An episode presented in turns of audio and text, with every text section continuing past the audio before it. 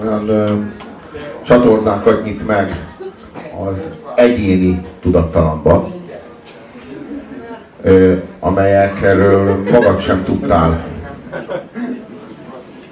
Magad sem tudtál, magad sem ö, láttál le egy nagyon-nagyon mély útnak a, a legaljára.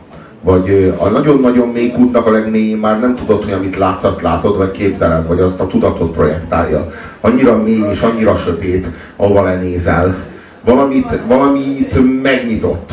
Valamit egészen biztosan megnyitott a Tom York-nak a fájdalma által ez a, ez a, ez a fajta érzékelés. Hát valahova, valahova, valami, valami borzalmas, tudattalan mélység átdereng ezeken a dalokon ami nekem erről eszembe jut, el miatt a szám miatt mondtam azt, hogy ez nem popzene. Tehát itt azt mondták, mi megcsináljuk magunkat, mi ilyen dobot akarunk, és mi erre lírait fogunk énekelni, és ez nekünk ez így állt össze, és menjetek a picsába, ha nektek ez nem tetszik, és ez tisztelendő. A másik, ami lehet, hogy én nem vagyok egy brit pop követő, és lehet, hogy az egész műfaj uh, ellátja ezt a szerepet, de úgy tűnik, hogy a Radiohead az, ami uh, egy ilyen 20 éven át tartó hitdal, átmenti a dallamos énekeket ö, a mai zenék világába, hogy senki ne felejtse el, hogy ilyen van. Tehát ez a csávó mer énekelni, mer fejhangon énekelni, mer 15 különböző hangot tenni egyetlen egy ö, zenébe, ahogy a Kovács Ákos a do, ré, mi, ré, do, mi, ré, mi, do, mi, lá, mi, ré, do, mi. Izé, halál unalmasan lépeget, az meg, mintha nem le, mintha egy ilyen szemellenzőbe énekelne bele.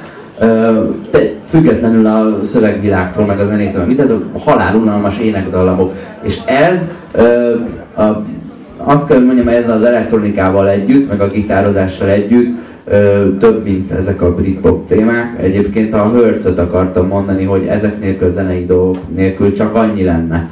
Sokkal több, lényegesen több, lényegesen több. Az az igazság, hogy ők egy brit pop zenekarként indultak, és aztán a brit előtagot, meg a pop jelzőt is elvesztették. Tehát, hogy így, így szerintem Britpopból ők ilyen alter rock lettek, de ők, mint alter rock zenekar, a, gyakorlatilag az ezredfordulónak jelentik azt, amit a 90-es években a Pink Floyd. De annyival, de annyival mélyebbre mennek, mint a Pink Floyd. Tehát a Pink Floyd szeretett volna, vagy próbált volna ilyen, izé, ilyen, ilyen, ilyen őszintén, ilyen töredelmesen, ilyen nyomorúságos lenni. Tehát, hogy ott, ott volt egy, a, a Pink Floydnál az én számomra mindig is volt egy ilyen nagyon-nagyon-nagyon hiteles, hideg szembenézés azzal, amilyen vagyok, és azzal, amilyen voltam. Itt pedig a, a, a lehanyatlással együtt járó fájdalom és szégyen és, és, és a kudarc feletti keserűség, és ez az egész, ez az egész olyan, olyan mélyen, olyan mély, olyan, olyan mély rezgésszám, érzelmi rezgésszámon zajlik, hogy gyakorlatilag akadálytalanul folyik át a te lelkedbe. És valamit mozgósít belül, ami benned is ott van. Egyszerűen a, a, a, nagy, a nagy találmánya a Tom Yorknak így az volt, hogy az első száma, ugye az első nagy slágere az az volt, hogy Creep. Erre emlékeztek. Ez azt jelenti, hogy Kripli. Kripli. Én egy Kripli vagyok. Ez volt a szám arról szólt, hogy egy ilyen szerencsétlen vagyok, és így semmi önbizalma, és a világ nyomorultja vagyok. És e, sosem volt, a rock előadó sosem merészkedett ilyen mélyre. És ezt így azonnal zaválták a népek. De azonnal érezték, és azonnal mindenki megérezte, de főleg a Tom York, hogy hoppá, itt van egy srác, aki így, így nem szégyelli szégyelleni magát. Vagy nem szégyel így, így a gyengeségeit föltárni.